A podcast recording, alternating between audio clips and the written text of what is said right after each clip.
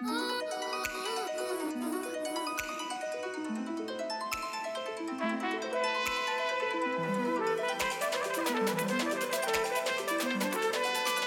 Clinic presents the Always On EM podcast, hosted by Alex Finch and Venk Bellamkonda.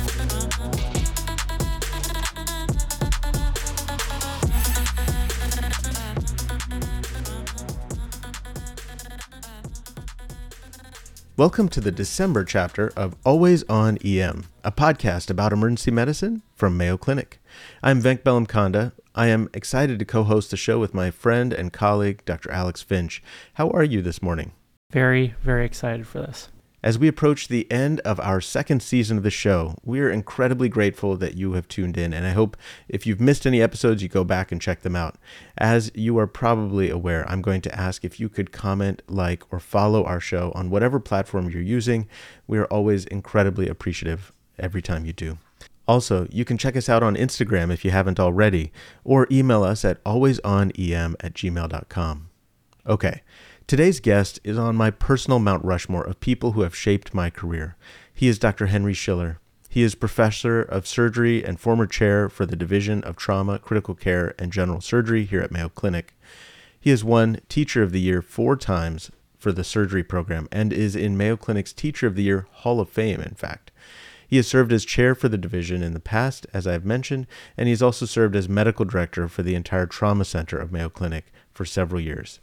He has extensive combat medical experience with the U.S. Army and is currently lieutenant colonel with the U.S. Army Reserve. From an academic standpoint, he is not only a gifted teacher, he is an exceptional researcher with nearly 75 peer reviewed publications and just under 20 book chapters completed. Dr. Henry Schiller, welcome to our show. Thank you so much for doing this. Well, thanks for having me. yeah, you bet.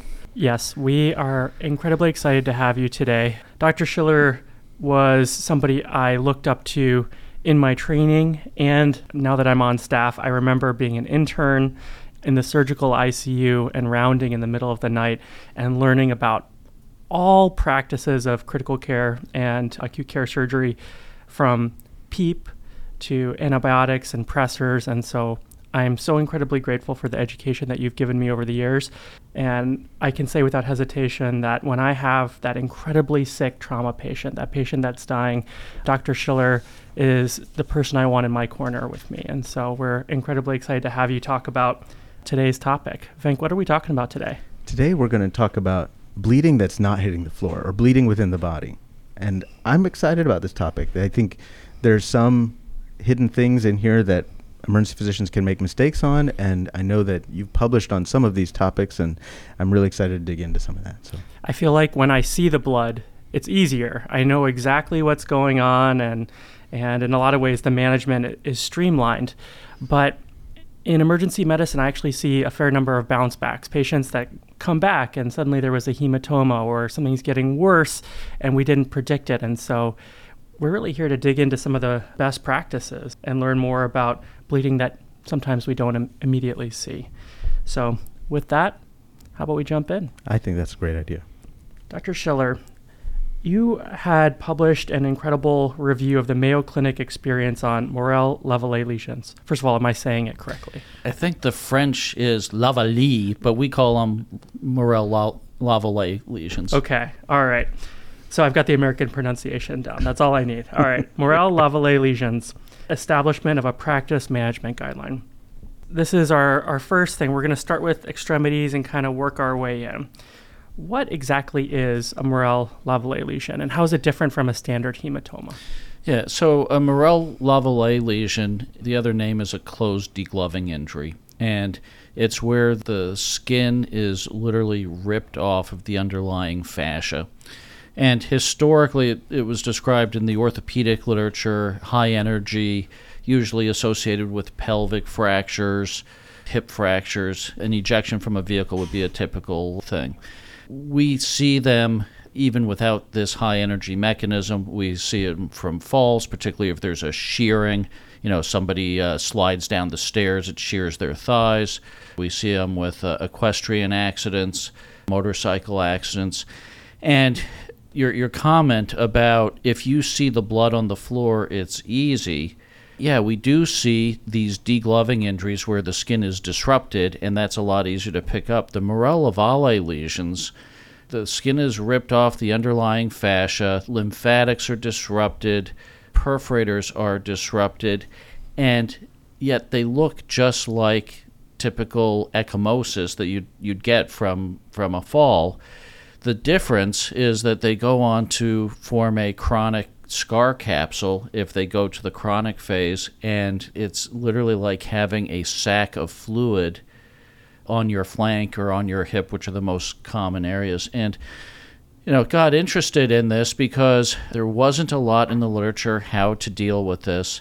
We had six partners at the time of this paper, and we had about 20 different ways of managing them. And so decided to look at it to see if we could glean any, any lessons from it. And we had a, a weekly research meeting. I, I proposed this idea. Nobody was excited about it. But this paper actually became uh, very popular because there isn't a lot of guidance out there.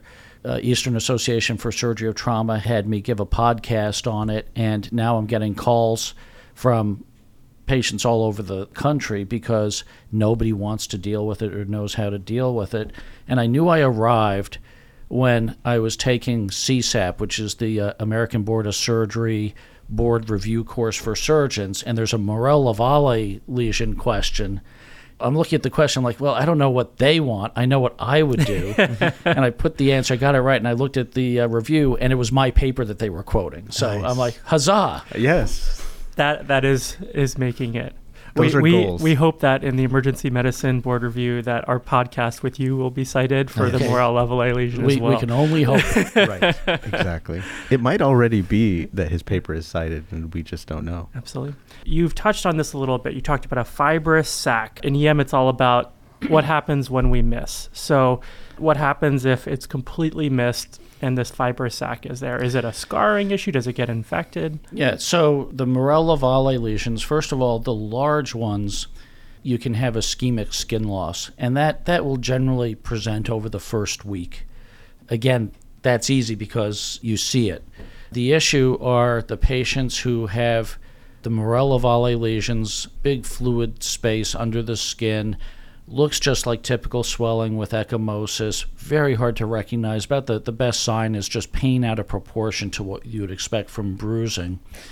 We miss them too. Patients are on the uh, trauma service and they have multiple injuries and they don't notice it until six weeks later. And by six weeks later, what the body does is it forms a fibrous scar capsule. If you just try to drain it, you take the drain out and it reaccumulates because the fibrous scar capsule is slick and won't scar down and obliterate the dead space. And of course, nature abhors a vacuum. What the paper found was, was the common denominator, regardless of whether it was acute or chronic, is if you have more than 50 cc's aspirated in it, or if we have imaging that suggests more than 50 cc's based on dimension, we take it to the OR and we open it up and we debride it. And what we will invariably find bits of fat that have been encased in scar. They almost look like pearl onions. It's very the, the hmm. residents love it when we pull them out. They're like, "Oh, oh my goodness, what's that?" You have to restore inflammation to the scar capsule. So we rough it up, we cauterize it to get an inflammatory response, and then we put a drain in to let it seal down. Now, since the paper, which came out in 2014, I, I think I've gone a little bit beyond that. For the very large ones, which typically are the ones that, that you get called for, we will also now suture plicate the scar capsule down. Some of us used to do capsulectomies where you take the scar capsule out as the ultimate expression of trying to get the thing to scar down. But if you take the scar capsule out, you have nothing to sew close the dead space. So now, for the big ones, we will put absorbable sutures in there, try to obliterate the dead space, leave a drain for a month. And then the other piece of it is you're looking how you can avoid shear. So, because these are largely the hip and buttock, we encourage the patients to use bicycle shorts for compression. And then, what can you do to prevent shear motion, which will tend to lift the skin off of the uh, underlying fascia as you're trying to heal it. And so, you know, for the hip in particular, we'll encourage them to use a knee immobilizer because really, if you've got a knee immobilizer, you're not going to have big uh, hip movement. This is something that not a lot of people across the country are doing, and I have people flying in from New York State because nobody will take care of these and nobody knows what to do for them. You have already started to talk about an emergency medicine physician's nightmare, which is the missed case that suddenly has something that, that can't be fixed. If I am smart enough to try and diagnose this, what is the diagnostic test of choice? And you touched on 50 mLs being the magic number. How am I getting to that value? Right. We have CT scans on virtually all of the patients. And when you look at the CT scan, you're looking to see if there's a fluid collection or hematoma under the skin as opposed to just ecchymosis where you know it's it's diffuse through the tissues. And if you see a collection of fluid that's significant under the skin you can look at the dimensions and estimate the fluid volume. And so if it's uh, 20 by 20 by five, okay, that's uh, 400 by five. That's more than 50 cc. And, and you know, I'm embarrassing myself because I didn't oh. do the, the total math. What we would then do is we would try to aspirate it. And the thing that I don't know is if it's solid hematoma, and hematoma, you know, has the consistency of Welch's grape jelly, you can't really aspirate. If it's solid hematoma, we don't necessarily go in after it unless you know it's so large that we're concerned about uh, skin compromise from pressure. There seems to be that if it's a solid hematoma, you must not have the lymphatic disruption, I suppose, and they don't necessarily go on to Morel-Lavallée lesions. But if you get 50 cc's and it's usually uh, serosanguinous, then we'll open it up and it's horrifying. You see all this dead fat and you see all this uh, clotted blood. It's all sort of floating around in uh, uh, serous fluid. What I'd say is we're on the lookout for it and we still miss it. Either ultrasound, and you know, you, you guys are great at uh, bedside ultrasound. If you see a fluid collection and it looks like uh, more than 50 cc's, try to aspirate it or CT scan. And just to clarify, if it's within the muscle, that's not it's not a Morel right. So if it's within the muscle, that's more likely to be a hematoma. Okay. These are in the skin layer, and what I'm hearing is that active extravasation on CT is not necessarily a determinant of whether this person needs to go to the operating room. It's more about the size. Right. Morel-Lavallée lesions, generally we don't worry about bleeding with them. They're not the bleeding issue. Now, hematomas are a different thing. We can touch on that. But uh, no, the Morel-Lavallée lesions, bleeding is not an issue but it's so much easier. Patients do better if you can drain them early because then you don't form this fibrous scar capsule that, that really prevents adherence. But uh, hematoma, I'm all about talking hematoma next. I love it. And further differentiating the two, so I need a contrasted CT to see this lesion. I'm thinking about a CTA of the extremity when I'm trying to see active extravasation. In this case, am I is it the same kind of test? Yeah. So I guess if if you're seeing the patient de novo, they've they've just yep. had a motorcycle crash. Yeah, you're going to get a contrasted CT, and what you're really looking for with the contrasted CT is source of hemorrhage, which will include intramuscular uh, hematomas, subcutaneous retroperitoneal hematomas, and you're looking for the contrast blush that suggests that there's some sort of active bleeding. With the Morel-Lavallée lesion, there's not active bleeding is not really the issue. The issue is oh, it's a space that's going to fill up with more of a serosanguinous fluid. Incredibly helpful. So I'm thinking if they are coming back to us, uh, you know, with a recurrent collection of fluid, maybe we don't need contrast on that second one. Exactly. So what I'd say is, oh, patient uh, was in a uh, motor vehicle crash or motorcycle crash a week before. They're coming back with a swollen thigh. It's ecchymotic, and it seems like they've got pain out of proportion to what you would expect from just soft tissue injury. That's where I, I think you know CT, ultrasound, any of those things to look for a Morel-Lavallée lesion. That that would be the presentation that I would expect for a Morel-Lavallée lesion. The flip side of this same question is less than 50 mLs. Is that a patient who just goes home? Do they still need to see a surgeon at some point? How does that decision making Yeah, go? less than 50 mLs, they generally resolve on their own. And, you know, regardless of uh, uh, how much is aspirated, we would recommend compression to try to prevent it from uh, expanding. We would not necessarily follow up uh, imaging on them, but if they came to our attention, we would plan to see them two weeks later to see if there's been a change. I suspect the other thing that we need to keep in mind is that even when the volume is under 50 cc's, the patient needs good education about how to prevent it from getting worse. I assume we would still recommend the compression and minimizing shear stress activities. Correct. So I think our discharge instructions could. I don't think they say anything like that. No, we'd have to it would work have to on that. yeah. So Right. if I and, the, were, the- and the problem is compression around the hip and the proximal thigh because ACE wraps just don't do it. yeah, I recommend getting a pair of bike shorts. interesting. And the bike shorts, they have enough compression with the spandex that, that, that they seem to do it. Spanx don't seem to, to be enough. Okay, so I have a patient, and uh, the CT read is for a Morel Lavallée lesion, but it's only 10 cc's. The pain is well controlled, and it's in the thigh.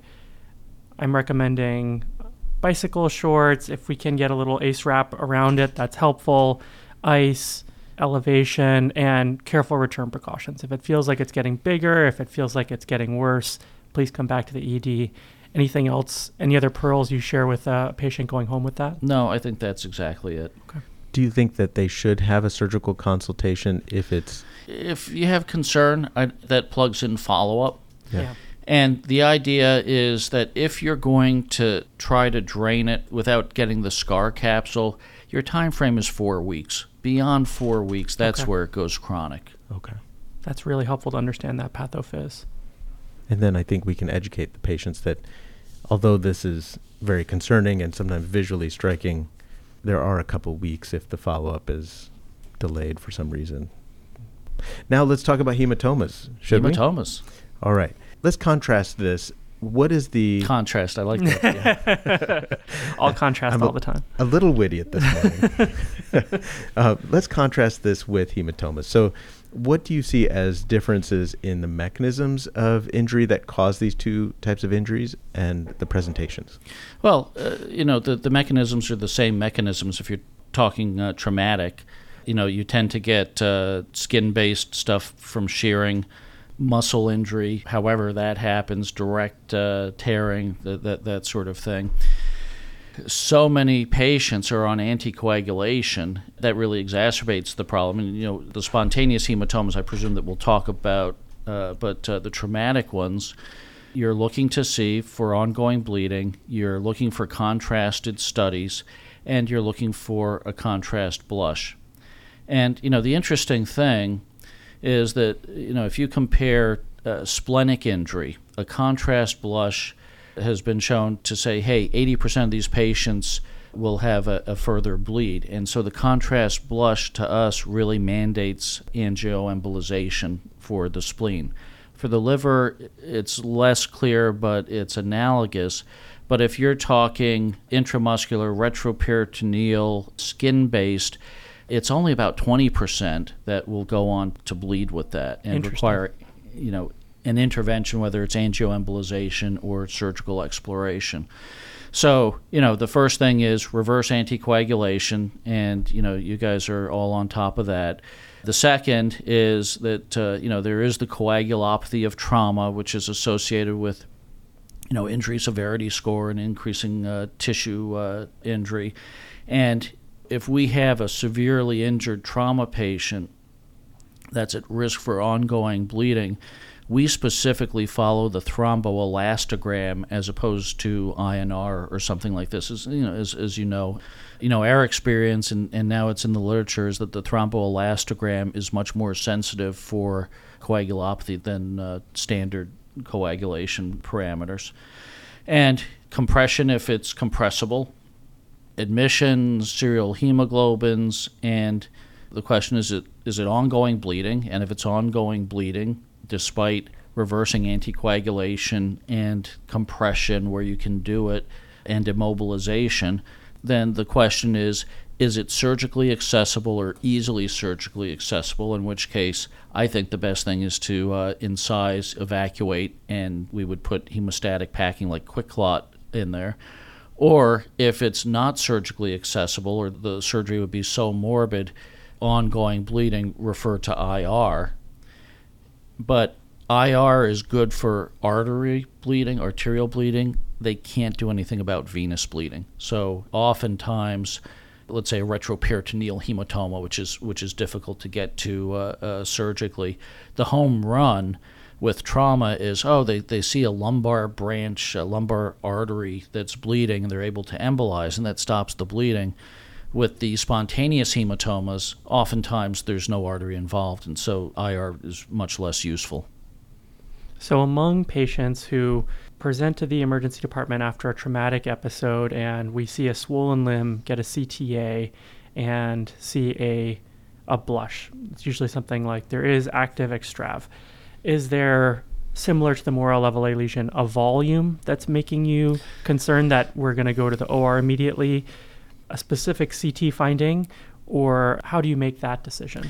Let's take a subcutaneous hematoma because I think subcutaneous versus intramuscular subfascial is, is a different thing. Subcutaneous hematoma, first is how much blood is there. The more blood there is, the more likely it is that they are going to have ongoing bleeding. And the idea is even in somebody without a coagulopathy, if you have ongoing bleeding, it's tearing the tissue, it's causing more disruption of small vessels, which leads to more bleeding, which causes more disruption of small vessels. If it looks like they're actively bleeding, you go to the OR and you open it up, you evacuate hematoma, and again, the, the, the hematoma really has the consistency of grape jelly. It's you could not get it out with a drain. And then we have found that you you usually can't find the dominant bleeding. You might you might get lucky and find a, a bridging vessel, but the thing is so raw and you have so much microvascular bleeding from this tearing effect that, that you just have to put a topical hemostatic on. And so we will use QuikClot and then we will seal it from the environment with a, a vacuum dressing on top of it to keep it sterile and then we wait 48 hours. And you know, you correct coagulopathy, you immobilize.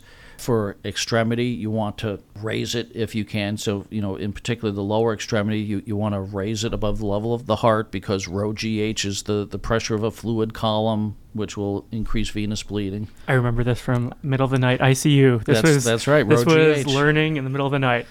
Okay, I have to admit, I don't recall the details of this equation anymore and need a refresher. For those of us working alongside the greats like Henry and Alex, here is your refresher. The pressure P of an object submerged in a fluid is calculated by multiplying the density of the fluid, which is represented by R or rho, times the acceleration of gravity, G, times the height of the fluid above the object, H. Hence, P equals rho GH.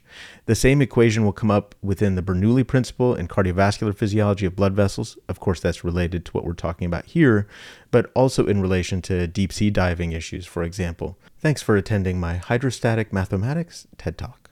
My experience is if you go back before 48 hours, you take the QuikClot out, you get microvascular bleeding again. I think you need to wait that 48 hours for fibrin to crosslink or you know whatever the reaction is, and then then you close it over a drain. And generally, the patients do well.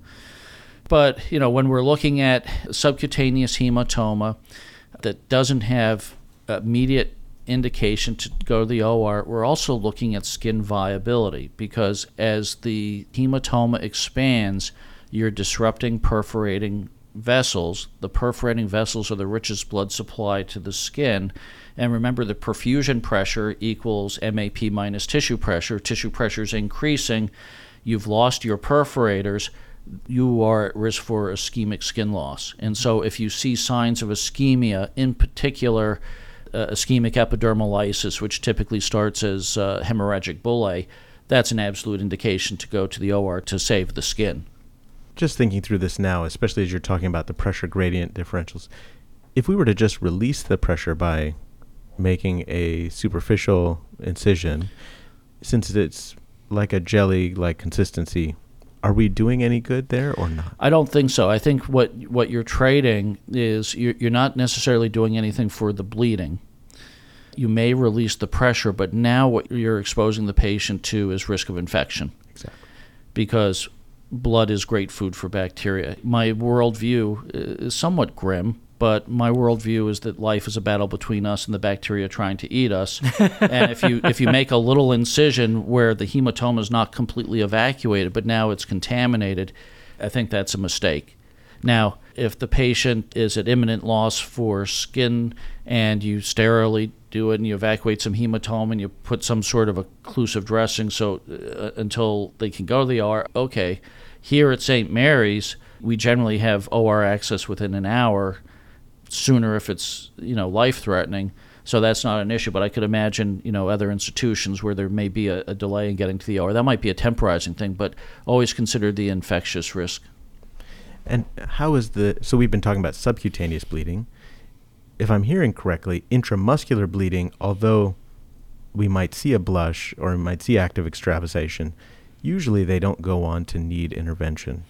Yeah, four I, out of five. I think that's right. So with intramuscular bleeding, you don't really worry about the skin so much, but you worry about compartment syndrome. We just had a woman who had a large intramuscular buttock uh, hematoma. You also worry about nerve compression. So this was uh, close to the sciatic notch, and so we monitored sciatic nerve function, you know, dorsiflexion, plantar flexion, uh, knee flexion, and serial hemoglobin determinations. And if the hemoglobin continues to go down, you take him to the OR as long as it's surgically accessible. If the hemoglobin continues to go down and it's not easily surgical accessible, then we would try IR.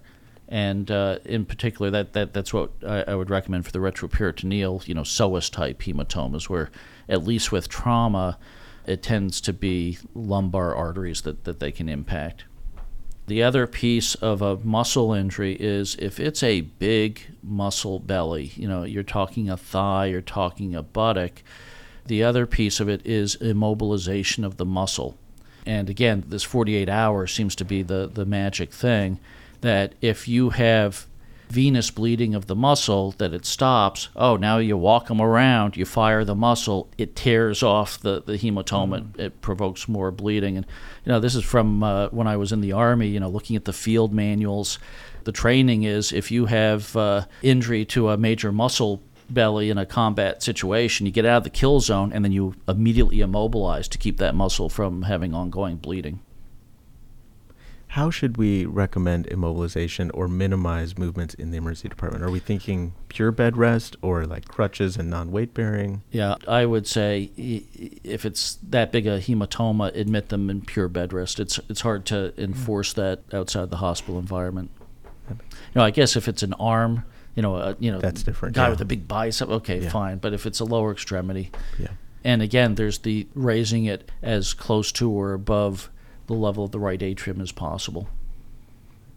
All right. I'm going to try and call some of this back so you can correct my understanding so far. So, Morel Lavallée lesion is a degloving injury, and a lot of these are going to start with the same mechanism. I have a concerning traumatic mechanism. I'm looking at an extremity that doesn't look quite right, it's a little bit swollen, and in my acute phase, probably I'm going to get a CT unless I'm very facile with ultrasound, but something is making me concerned. So if I see that the disruption is above the fascia, between the fascia and the skin layer, I'm more concerned for a Morel level E lesion unless it's a subcutaneous hematoma. And for the Morel Lavallée lesion, it really has less to do with, and I'm not going to see a read for something as commonly as an active blush. The real concern is the volume and the complicating fibrous capsule that's going to happen. And at that point, really, the, the question is do I need a surgical consultation for drainage uh, at some point or in the next four weeks to prevent that healing process? What I'd add is that because of the debris that's in it, percutaneous drainage without I&D doesn't seem to work. That's very helpful. And then I have my subcutaneous hematomas, and there is going to be a similar imaging pathway, but I may or may not see an active blush. What's interesting and a totally new learning point for me is an active blush portends a different prognosis for something like a spleen than a periphery hematoma, where in the periphery that might communicate less chance of active rebleeding. Right. And so, really, what I'm doing in that case is if it's a very large hematoma, I might get serial hemoglobins, but otherwise, I'm compressing, I'm trying to elevate it. And when I'm thinking about my partners who might be at a site that there's not a surgeon, I'm I might reach out to a consulting surgeon some distance away. But things that I can do in my ED while I'm boarding the patient is to get uh, hemoglobins with some. Is this is this like an every six hour type thing? What do you, Yeah, ev- Yeah. every six, every eight hours. and trying to see is that going down or not? Is the pain starting to get out of proportion? And doing regular skin and motor exams. That is similar to the muscle hematoma, where really the key is compartment syndrome type exam with uh, a good motor and neurological exam, and immobilization if it's a, a large, a large injury. Right. And again, if it's if it's an area that's compressible, uh, try to get some compression on it. Exactly. I was going to add for the listeners if you haven't listened to Dr. Kreuter's podcast episode with us called um, Sorry Taylor, There's No Bad Blood, he goes over thromboelastogram really well and then some other tests you would potentially want to get in a bleeding patient with a potential coagulopathy. And I think it augments exactly what Dr. Schiller was saying on how we could use these tests. I, I always have to chuckle because Dr. Kreuters, uh, he talked about making the bumper sticker that was TEG ROTEM, a dirty test for a dirty time. Dirty time being there's a lot of blood on your shoes. And so I loved it. And the literature that he cited for that was all trauma surgery literature, I remember, because that's really breaking down how to interpret this test uh, in a digestible way. So go check that out.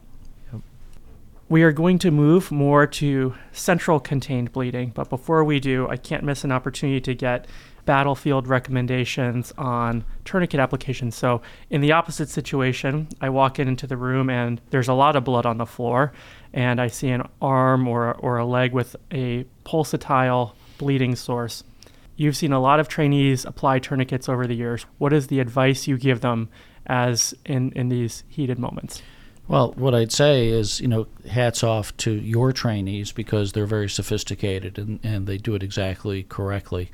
It's more uh, EMS applied tourniquets where we see misapplication. So we just had a motorcyclist with a traumatic amputation. The patient had a traumatic below knee amputation, lots of posterior muscle left, but the uh, tibia gone below the tibial tuberosity and there was a combat application tourniquet, but it wasn't applied above the level of injury. It was applied around the muscle within the level of injury. So the whole point is to stop the popliteal artery, so that's too distal. And then above that, there was a piece of clothing that was knotted uh, around like a tourniquet. So I was raised in the era where tourniquets were bad and this comes from the Vietnam experience where tourniquets uh, served as ligatures and uh, concern was nerve injury and tissue necrosis. I was deployed to Iraq in 2004, and that's when I was the medical director for trauma in Iraq. And even before I got in country, there was a rapid fielding initiative where every soldier going into the combat zone got a combat application tourniquet this set off a, a, number of studies. Don Jenkins was involved in a lot of these. And the specialized tourniquets, like the soft tourniquet, the combat application tourniquet, they have a windlass. And one of the key features of the design is that the band of the tourniquet that goes around the extremity doesn't narrow when you tighten it. And so what we found, you know, I, I, did the initial analysis of extremity uh, injury deaths. We found that the improvised tourniquets didn't work, even if you had a windlass. Talking about like a blanket and a right. kind of Uh, you have a bandana and Yep. a stick, or you have a towel and a stick, and the stick is the windlass to give you the mechanical advantage. They don't seem to stop the bleeding, but the combat application tourniquet, the other uh, commercial tourniquets, did seem to work. As it turns out, one of the benefits of the combat application tourniquet or the other uh, acceptable tourniquets is that when you tighten them, the fabric doesn't narrow. And remember that pressure equals force divided by area. You want to maintain an area uh, so you don't generate so much pressure that you get a nerve injury. And so one of the mistakes is put a tourniquet on and it doesn't stop the bleeding. You continue to tighten it and continue to tighten it, and you can you can predict that the larger the, the diameter of the extremity, the more tourniquets you need. You put the tourniquets in sequence because it's the circumference of the extremity with the width of the tourniquet. So the bigger the thigh, the more width you need, so the more sequential tourniquets you need. The other piece of it is that uh, you, you know you look for pulsatile bleeding or you feel for a pulse and you apply tourniquets, you know, you tighten it or you do sequential tourniquets until you see that pulse gone or feel the pulse gone or see the pulsatile bleeding gone. That if you don't get enough tourniquet pressure to stop arterial bleeding, what you've done is you've created a venous tourniquet so that that arterial inflow continues and now you exacerbate venous bleeding. That's incredibly helpful. So a couple practices, you come down, there's a level red trauma and I'm there and I'm starting to put a tourniquet on. Right move or wrong move? It's a, a distal forearm injury. Am I starting my tourniquet high and tight or as close to the wound as possible? You want to be as close to the wound as possible, Okay. but but proximal to where the arterial injury should be. Okay. With that said, with with this below knee amputation, there really wasn't space below the knee to put an adequate tourniquet, and so you don't want to put it on a bony prominence. So in this particular patient, to compress the popliteal artery, you, we went above the knee Okay. and required tighten the one down, the three turns, still saw bleeding, put another one on, tighten it down, three turns, watch the bleeding, bleeding stopped, we're good. All right. When you're doing those sequential applications, are you starting distally and then applying proximal to it, or starting proximally with anticipation of putting more distal? As close to distal as you think you can get to control the the vessel, then you come proximally, proximally, proximally. Got it. All right. So I see bleeding in the distal extremity. I'm going to first completely expose it and make sure that wherever I'm going to put my tourniquet is well above the injury.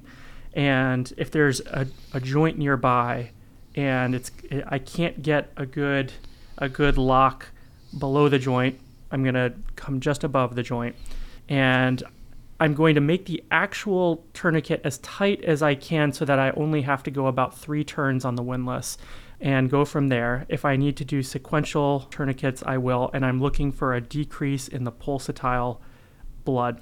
Right. Uh, I mean, ultimately, if you're if you have a palpable pulse, you're looking to see that the palpable pulse disappears. I was a volunteer in our department's research study on this topic, where one of my favorite attendings, what we did was we applied different tourniquets and on volunteer residents and saw did our perception of how tight it- was to lose a pulse was that accurate on ultrasound and it was a very funny study to get these to get these put on you so Well, what what was the result? the result was that many times when we think we've lost a palpable pulse, there's still actually some ultrasound Doppler flow. And so it, I think what you alluded to was a common mistake is you're not tight enough, and then that can create problems down the line. And usually, in the rush to put it on, we're quick to, to put it on and to turn the windlass a couple times, but we really have to be very thoughtful about making sure we're tight. I think that's uh, that's it. And, and if you're tight and it's not working, put another one on. I think that's been my pitfall, and I learned from you, Dr. Schiller, in the trauma bay that app- applying more tourniquets is the answer, not continuing to tighten the same one. Our plan was to start on the limbs and move proximally or centrally. Should we go ahead and take the journey? Let's do it. One area that I struggle with is retroperitoneal hematomas. First, thinking about them, remembering to think about them, understanding that some of our imaging modalities like fast exam might miss them. There's so many pitfalls that I could fall into. Take me through your approach when you're thinking about retroperitoneal hematoma and how you go about evaluating them. Okay, so retroperitoneal hematomas, I would make a distinction between traumatic and non traumatic. With traumatic, you're looking at kidneys. Okay, the kidney is a source for embolization. You're looking for uh, associated spinal fractures, transverse process fractures, and in, in particular, looking for psoas hematomas. And those generally will have a target for embolization. So you're looking for a blush. If you don't see a blush, you're monitoring the patient for signs of ongoing bleeding. You know, if they're anticoagulated, you reverse the anticoagulation. Generally, if it's a traumatic and it's a significant retroperitoneal hematoma, you're also concerned about the coagulopathy of trauma, and so you'll monitor serial hemoglobins, and we will also get serial thromboelastograms.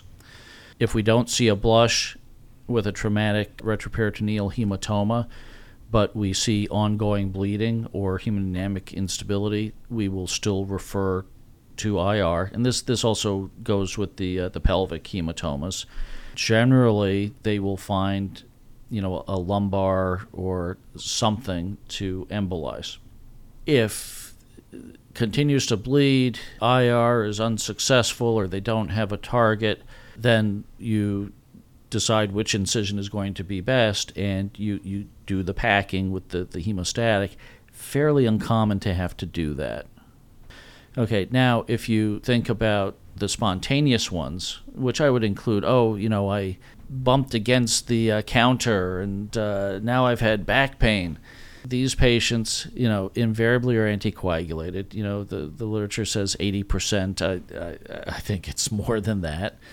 And the anticoagulated patients generally don't have an angiographic target. You know, uh, less than 20% will have an angiographic target. So, again, you reverse the anticoagulation with whatever agent and you follow serial hemoglobins, and 80% of those patients will, 80% plus will just stop with that. Well, backing up, on physical examination, how often are you seeing things like Grey Turner sign, Cullen sign? Do you see them often? Early, usually not. A week later, you know, the, the blood sort of travels, and you're like, oh, yeah, look at that flank. Uh, oh, it's kind of edematous. It's uh, turning colors. But early on, it's not particularly helpful as the population gets larger, more obese, and you know I'm one of those people, harder to uh, feel the retroperitoneal hematomas. But if you have somebody with a retroperitoneal hematoma that you see on CT scan, do an exam on that person. And I encourage our trainees to do it because you would think, oh, it's going to be a firm mass, it's going to be so easy. And really, it's subtle. You can only determine it by comparing to the other side. And, you know, I see a lot of our residents and uh, some of my partners examine with the tips of their fingers. You know, they're sort of bouncing the belly with the tips. You cannot feel this with the tips of your fingers. You have to use the flat of your hand and go down slowly. And, you know, if you're comparing the normal side to the retroperitoneal side, all you feel is a fullness that you can't push your hand down as far. I take it as a training opportunity for myself every time. Yeah. I see one of these things, oh, I didn't pick it up on exam. I go back and I've actually picked up a few, and it's helpful on serial exams to say, oh, it doesn't quite go to midline. Oh, now it's extending across midline. I, I find that useful for serial exams. In full disclosure, I don't think I've ever ever done that or, or felt it on exam, but I, I'm going to do that the next yeah, time. but it, the, Flat of my hand. the key is flat of your hand. And, you know, what I was taught was if you're trying to feel for a mass, you don't push down with the examining hand, you use the other hand because when you push down with the examining hand, you're taking away some of the sensitivity. Hmm. That's so cool. Yeah. Another question that goes through my head is if you have that patient that you're not going to the operating room, you're you're observing in the hospital overnight, are you pursuing particular hemodynamic values or parameters for these patients? Yeah, so if they're hemodynamically unstable, then then they get something. They either get angiography or they get uh, surgery. It's the hemodynamically stable patients, and you're following the hemoglobins depending on the location, but uh, you're also looking for nerve function because you know along the psoas you, you have the nerve roots to the lower extremity, so you're going to do a similar exam. Is there a top end of the blood pressure that you would tolerate before you consider lowering it, thinking that that might be driving some of the bleeding? The idea of popping the clot for the spontaneous hematomas, I don't think so. No, uh, you know, I don't want a systolic above 180 because of stroke risk, but I, I don't specifically think of that for the spontaneous hematomas. Perfect. So calling it back, I get my CT because I didn't do an adequate physical exam with the flat of my hand and shows a retroperitoneal hematoma. That tends to be a theme on our show. and so overall, I think what's really interesting is the Morel-Lavallée lesion. There's a, a, a clear volume in which there's an intervention that's going to happen or not. Whereas with retroperitoneal, it's going to be more based on is there a blush or not, and then the clinical trajectory if there is not. So how my he- hemoglobins and how my pressures are looking. Is that does that sound right? And there was That- some that- that's right. distinction, and some distinction based on mechanism, whether traumatic or spontaneous. Right. With the Morel-Lavallée lesion, you're trying to prevent a troublesome chronic issue.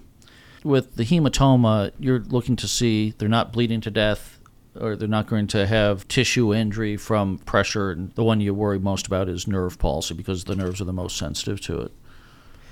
Thinking more specifically about traumatic retroperitoneal hematoma, sometimes we know where, or we have a suspicion where it's coming from. You see solid organ injury like spleen or whatnot. How does that change your, your management? Does it depend on the degree of the splenic lac, etc.? Well, splenic is generally gives you intraperitoneal as opposed to retroperitoneal. It's an intraperitoneal organ, so it would be more kidney that, Okay. that would be retroperitoneal. Yeah. The higher the grade, the AAST grade of injury, the higher the risk of bleeding and the higher the risk of death, which is you know what the the whole AAST uh, uh, grading system is supposed to predict. So you know a little grade one injury of a kidney. Well, if there's a blush, great, you go after it. If there's not a blush, you watch them. Kidney injuries. Uh, are interesting. In addition to uh, the retroperitoneal hematoma, there's the issue of ongoing bleeding from the kidney, pseudoaneurysm formation, and remember that that urokinase is in the urine, and so you can have delayed bleeding from a high grade kidney injury. And so the old thing that we used to do, and I, I still try to do it, is uh, it's called racking and stacking.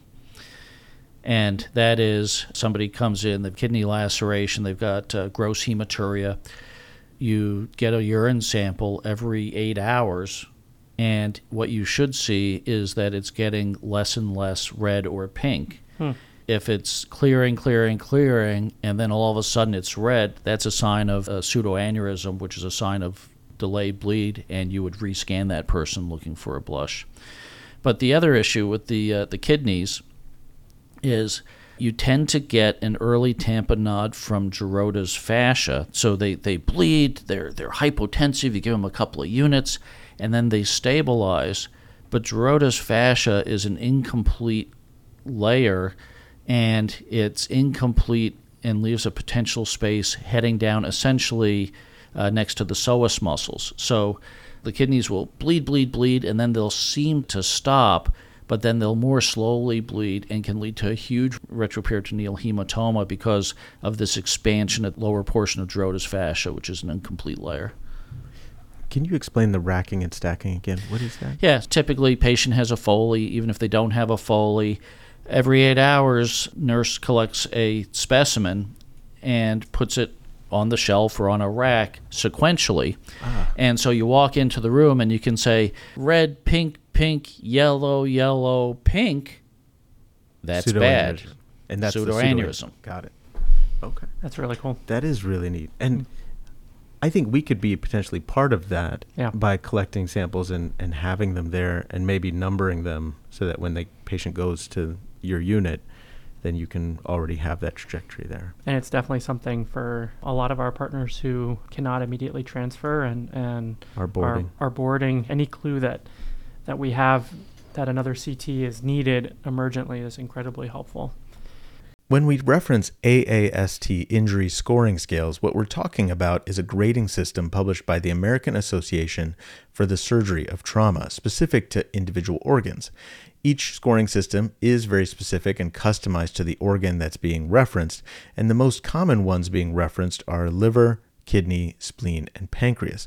But there are guides for much smaller structures like fallopian tubes, testicles, and the urethra, for example. Each one, at least the most common ones that I looked into, progresses from grade 1 through grade 5, which is considered the most significant. The higher the grade, the higher the likelihood of bleeding and higher likelihood of death.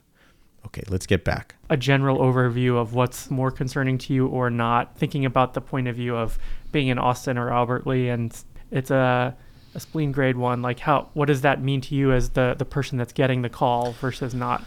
The lower the grade, the less the bleeding risk, and the AAST uh, organ system is supposed to predict mortality. I see. Uh, you know, a five would be associated, you know, whether it's liver or spleen, would be associated with a high mortality. The interesting thing is Don Jenkins pointed this out that I think a scrotal injury where the, the testicle is destroyed is like a five. And it's like, it doesn't really predict mortality, but maybe you wish you were gay.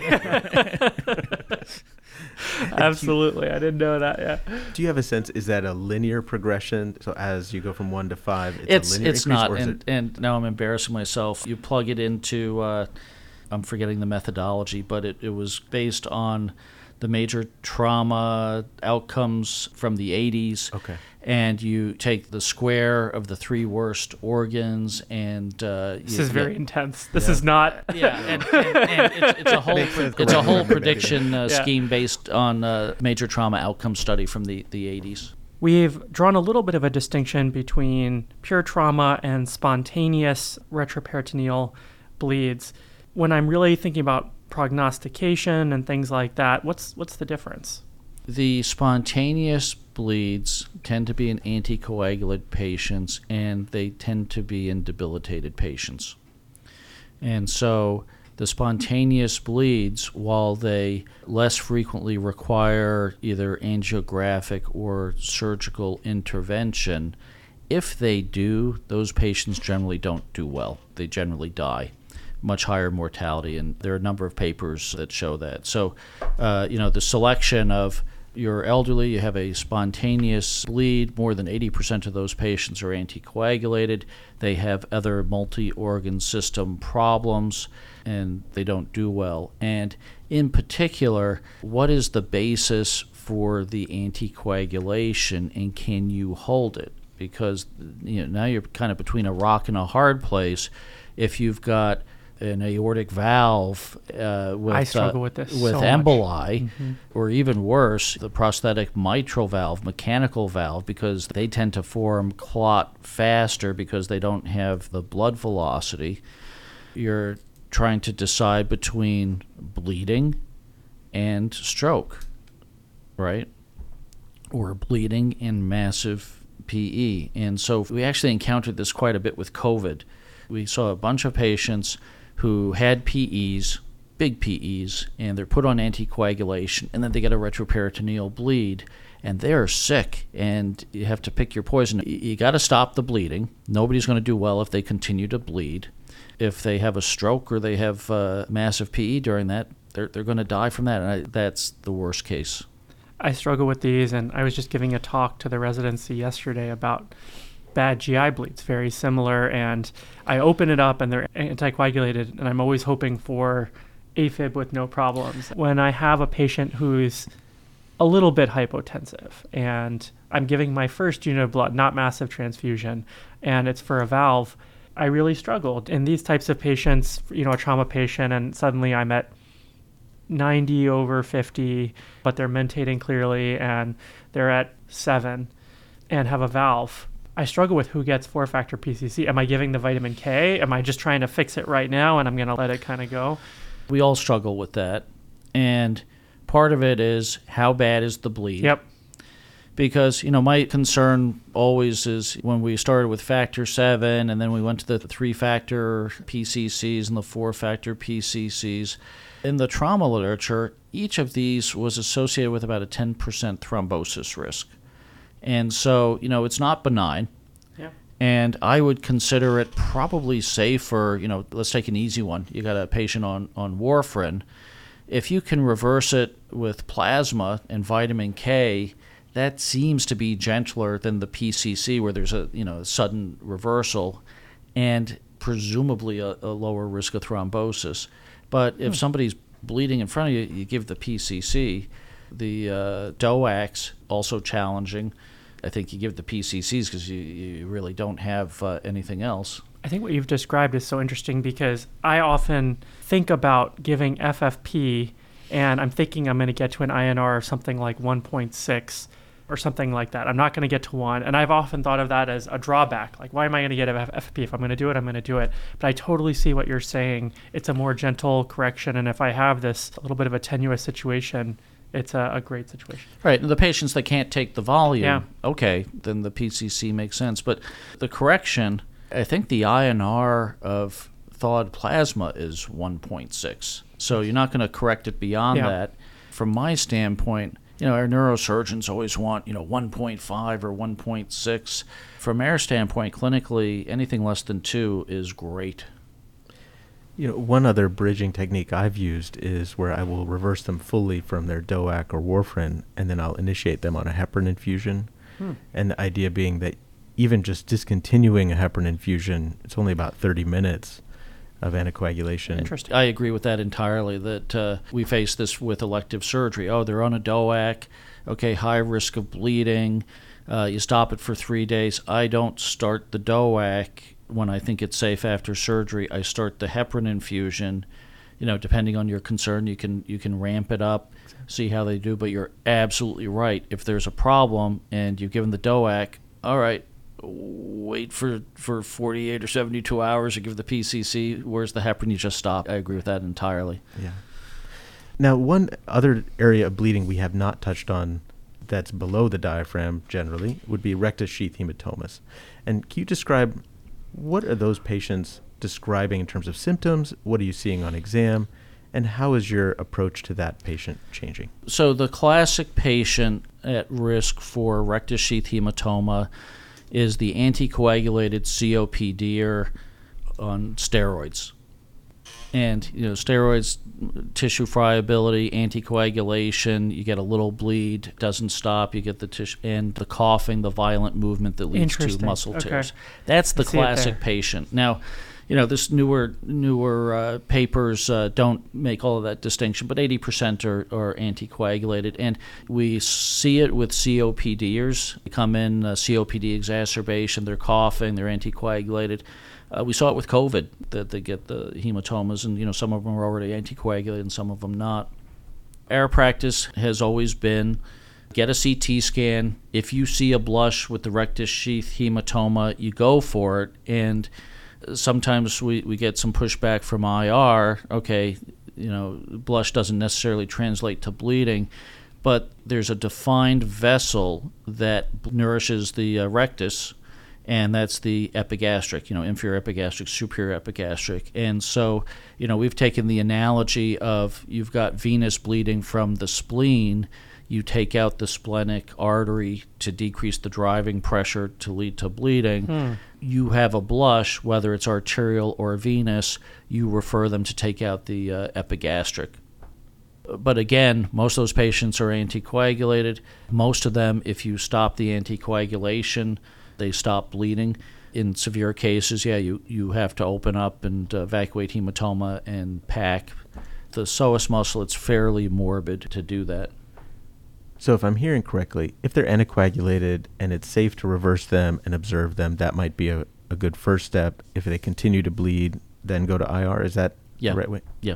And then in this case, it's not the volume of bleeding that determines uh, so much as the fact that they have active bleeding is a concern because of, I'm assuming, the same thing that we talked about in the thigh, for example, where there's going to be. Right, and and the problem with the rectus muscle is it's a muscle of posture. So if you're standing, you're always firing the rectus.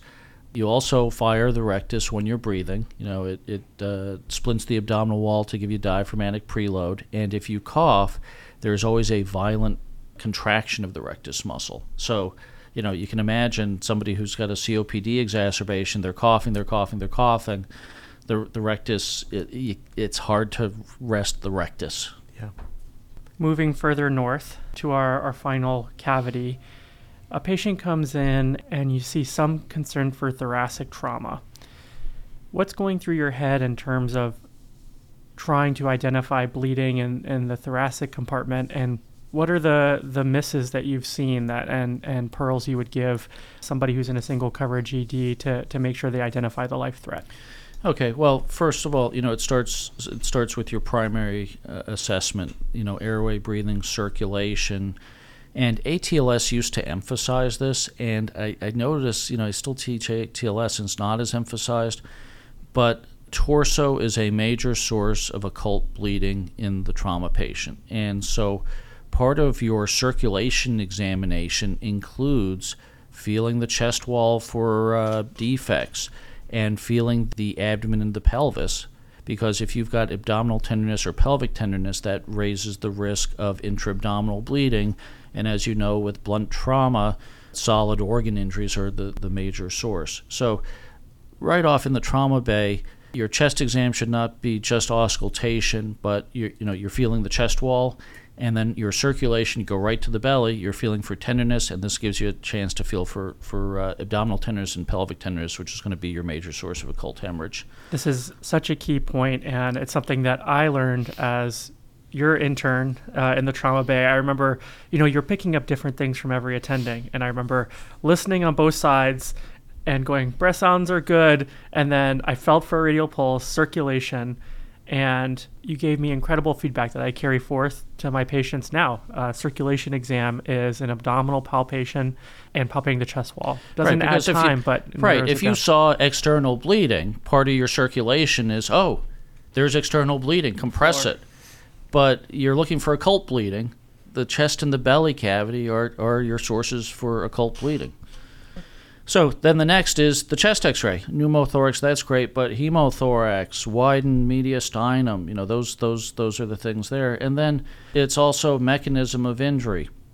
With blunt injuries, okay, you're looking for uh, aortic injury. You're looking for hemothorax. With uh, penetrating injury, and you know we're we're not a penetrating center, so the trainees are not as experienced with it, but what is the thing that has penetrated, you know, stab wound, gunshot wound, and trajectory determination equals injury identification. If you've got a transmediastinal trajectory of a bullet, that's a big deal. If you've got a trajectory that's just limited to uh, right chest tube is all that you need for that. So, you know, those, those are the things that go in. The next piece you know, we, we started fixing rib fractures in 2009. That was a new practice to me. I was told it was never to do it, and you know, I've I've embraced it, and I've learned a lot about bleeding from rib fractures. And we have we have a patient on the service now, which is the classic. So little old guy falls. He's got an eighth and ninth rib fracture. He's got a little pneumothorax. Put a pigtail catheter in. That's great. And you know, one of the things we look at with rib fracture patients is, you know, uh, how impaired are they from pulmonary toilet? So the guy has a vital capacity of 2.5 liters. That's great. Last night he deteriorates. He's got all of a sudden a massive hemothorax, and the source of it is he's got a single, very displaced rib fracture and that very displaced rib fracture means that the neurovascular bundle is on stretch. And these are the people who will have delayed hemothorax from tearing of that intercostal vein. And so while he wouldn't meet criteria for uh, rib fracture stabilization based on his mechanics, you know, his, his cough is okay, his breathing is. When he coughs, he'll tear that intercostal. And so we would fix that rib, not from a pulmonary toilet standpoint, not from a pain standpoint, but from a bleeding standpoint. That's something that, you know, we've picked up over the years as, as we've seen the, the way the rib fractures behave. What are you looking at on that type of rib fracture that tells you that they're at higher risk for it's very displaced. It's not just it's a little displaced you know uh, half of a rib. The two ends are hanging in the breeze. And you look at it and you say oh that's bad. Yeah. That's what you're looking for. Okay. And then earlier we talked about uh, you touched on penetrating traumatic injuries in the chest. And I seem to recall between the nipples and the umbilicus, we're looking for bleeding above and below the diaphragm. Correct. That's still okay. Correct. Yeah. And you know the problem is that uh, the diaphragms move, and so uh, you're looking for uh, diaphragmatic injury because somebody may have been uh, in uh, full exhalation when, when they were stabbed. And really, the diaphragmatic injuries aren't so much bleeding, but it's late presentation of diaphragmatic hernia, which can be uh, clinically silent but has a very high late morbidity mortality if you miss it. And this is, we're referring to the box and The uh, cardiac box, the, yeah. the cardiac box. And so between the nipples, umbilicus, and and what what, what Uh, are we clavicles, yeah. Clavicles. Okay. Yeah, and that was originally described for knife fighting. If you wanted to kill your opponent, that that you aimed for that box, and it was secondarily adopted by uh, trauma surgeons. So yeah, you're looking for bleeding, or you're looking for cardiac injury or great vessel injury. And one of the things that I it's a great paper, and nobody knows about it. I, I'm forgetting the first author, but it's from 1995 and it was for penetrating cardiac injury and is echocardiogram sensitive for it. And it turns out that echocardiogram is a great study to exclude penetrating cardiac injury unless you have a hemothorax. If you don't have a, a hemothorax, it's 98% sensitive for excluding penetrating cardiac injury. If you have a hemothorax, it goes to 50%. Interesting. And the idea is that if you have a hemothorax, you may have a cardiac injury with a pericardial tear that decompresses into the thorax. So you're not going to see the pericardial fluid because it's leaking into the chest.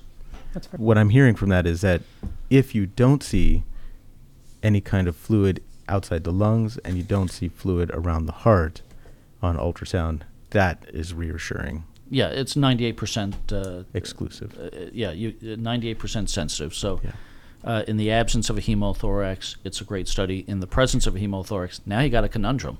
After the discussion that we had live, Dr. Schiller sent us the reference he was talking about. It's from the Journal of Trauma in 1995, titled Use of Echocardiography to Detect Occult Cardiac Injury After Penetrating Thoracic Trauma, a prospective study by Dr. Meyer, Dr. Jessen, and Dr. Grayburn.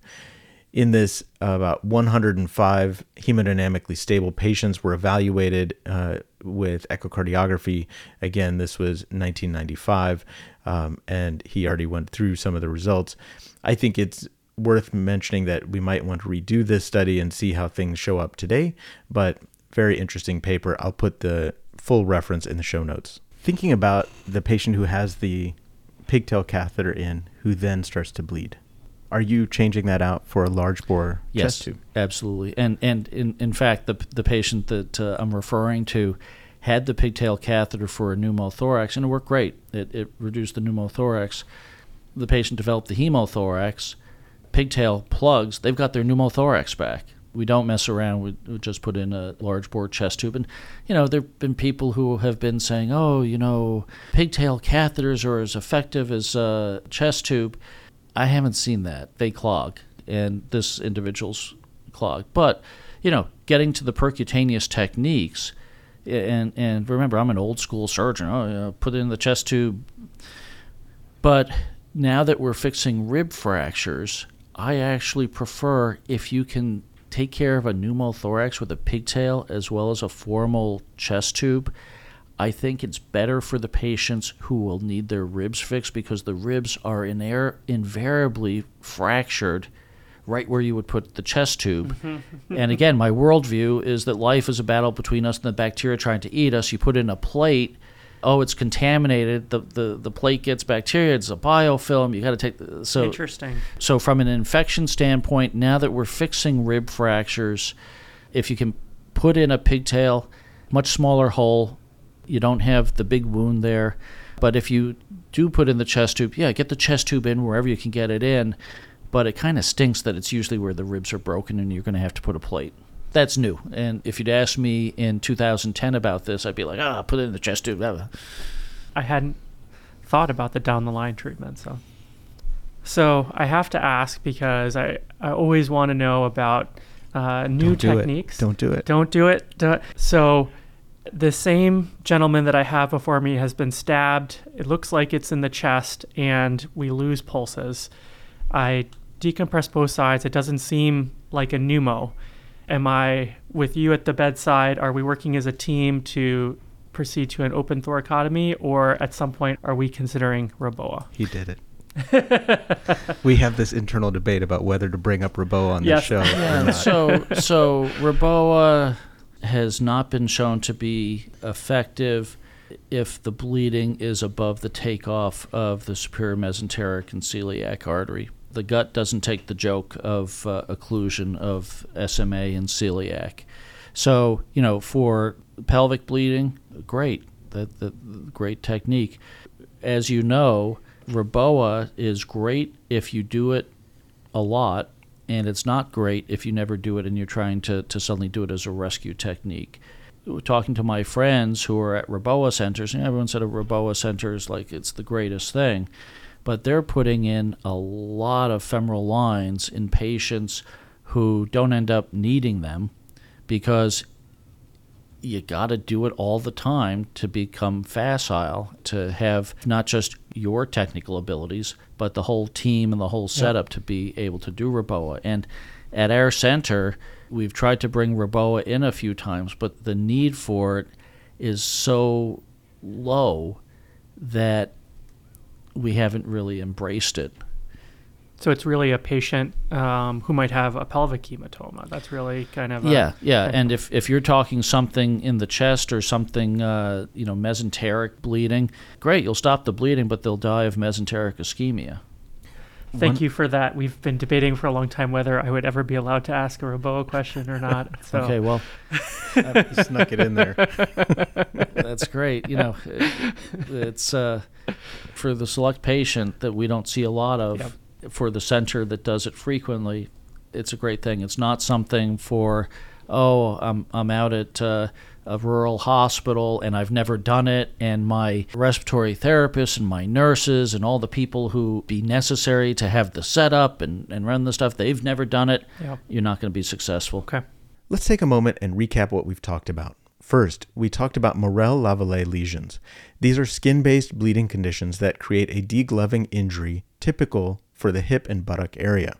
The danger isn't about blood loss, but rather it's about the creation of a debilitating, recurrent problem with a fibrous hematoma capsule.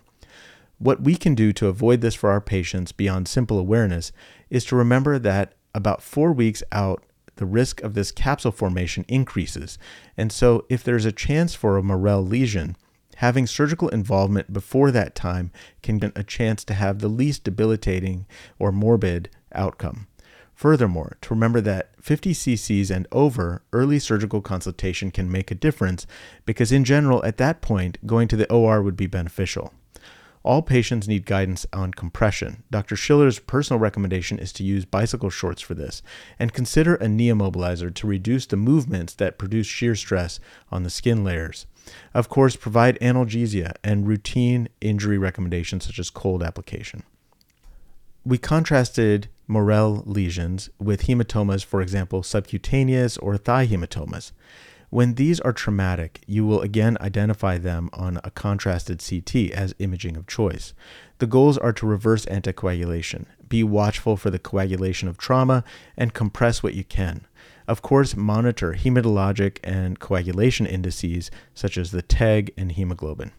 Consider admission and IR for those with arterial bleeding in certain cases. Specific to subcutaneous hematomas, the decision to go to the operating room is a judgment that is fueled by the size of the hematoma, because the larger it is, the more stress it's applying to other vessels and can cause more injury and thus more bleeding and thus more injury. And that cascade can be very debilitating and problematic.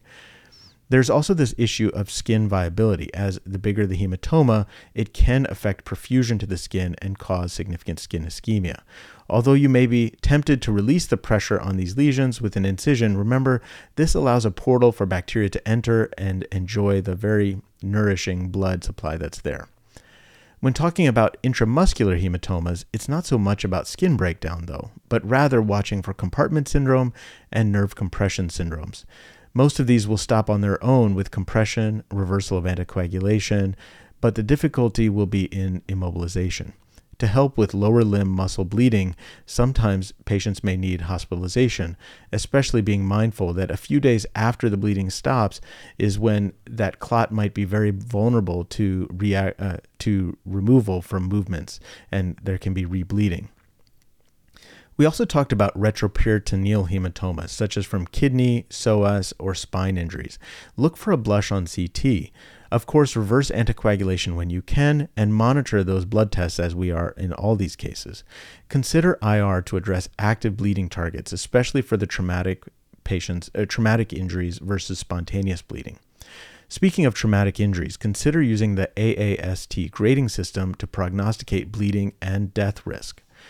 Specific to traumatic kidney injuries, we talked about racking and stacking of urine and how actual collection of physical samples of urine over time can help you visually monitor gross hematuria and identify pseudoaneurysms earlier rather than later. Also, be prepared that there can be initial tamponade bleeding with a slow internal bleed that occurs because of the nature of Gerota's fascia, and this can lead to significant retroperitoneal bleeding from kidney injuries. For spontaneous bleeding in the retroperitoneum, usually 80% will stop on their own with standard conservative measures such as reversal of anticoagulation and immobilization wherever it applies. Be sure to consider palpating the next patient that you have with a retroperitoneal hematoma with the flat part of your hand and applying slow, steady pressure to see if you can identify the differences in the fullness.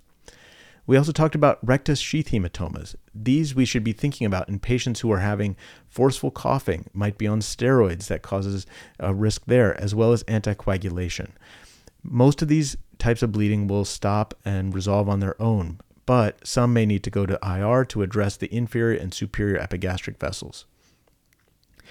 Thoracic bleeding, we talked about many types of injuries in the chest, but one in particular that we want to highlight is that if you see isolated rib fracture, without significant pain or breathing mechanical disruption, if the fracture itself is significantly displaced, it could be placing stress on the blood vessels and be a precipitant for significant hemothorax.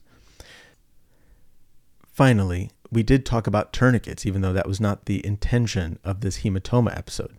Remember that if you tighten it appropriately and there remains a pulse, don't tighten further, but rather add another tourniquet just proximal to the one you have. Generally, no more than three turns on the windlass should be required.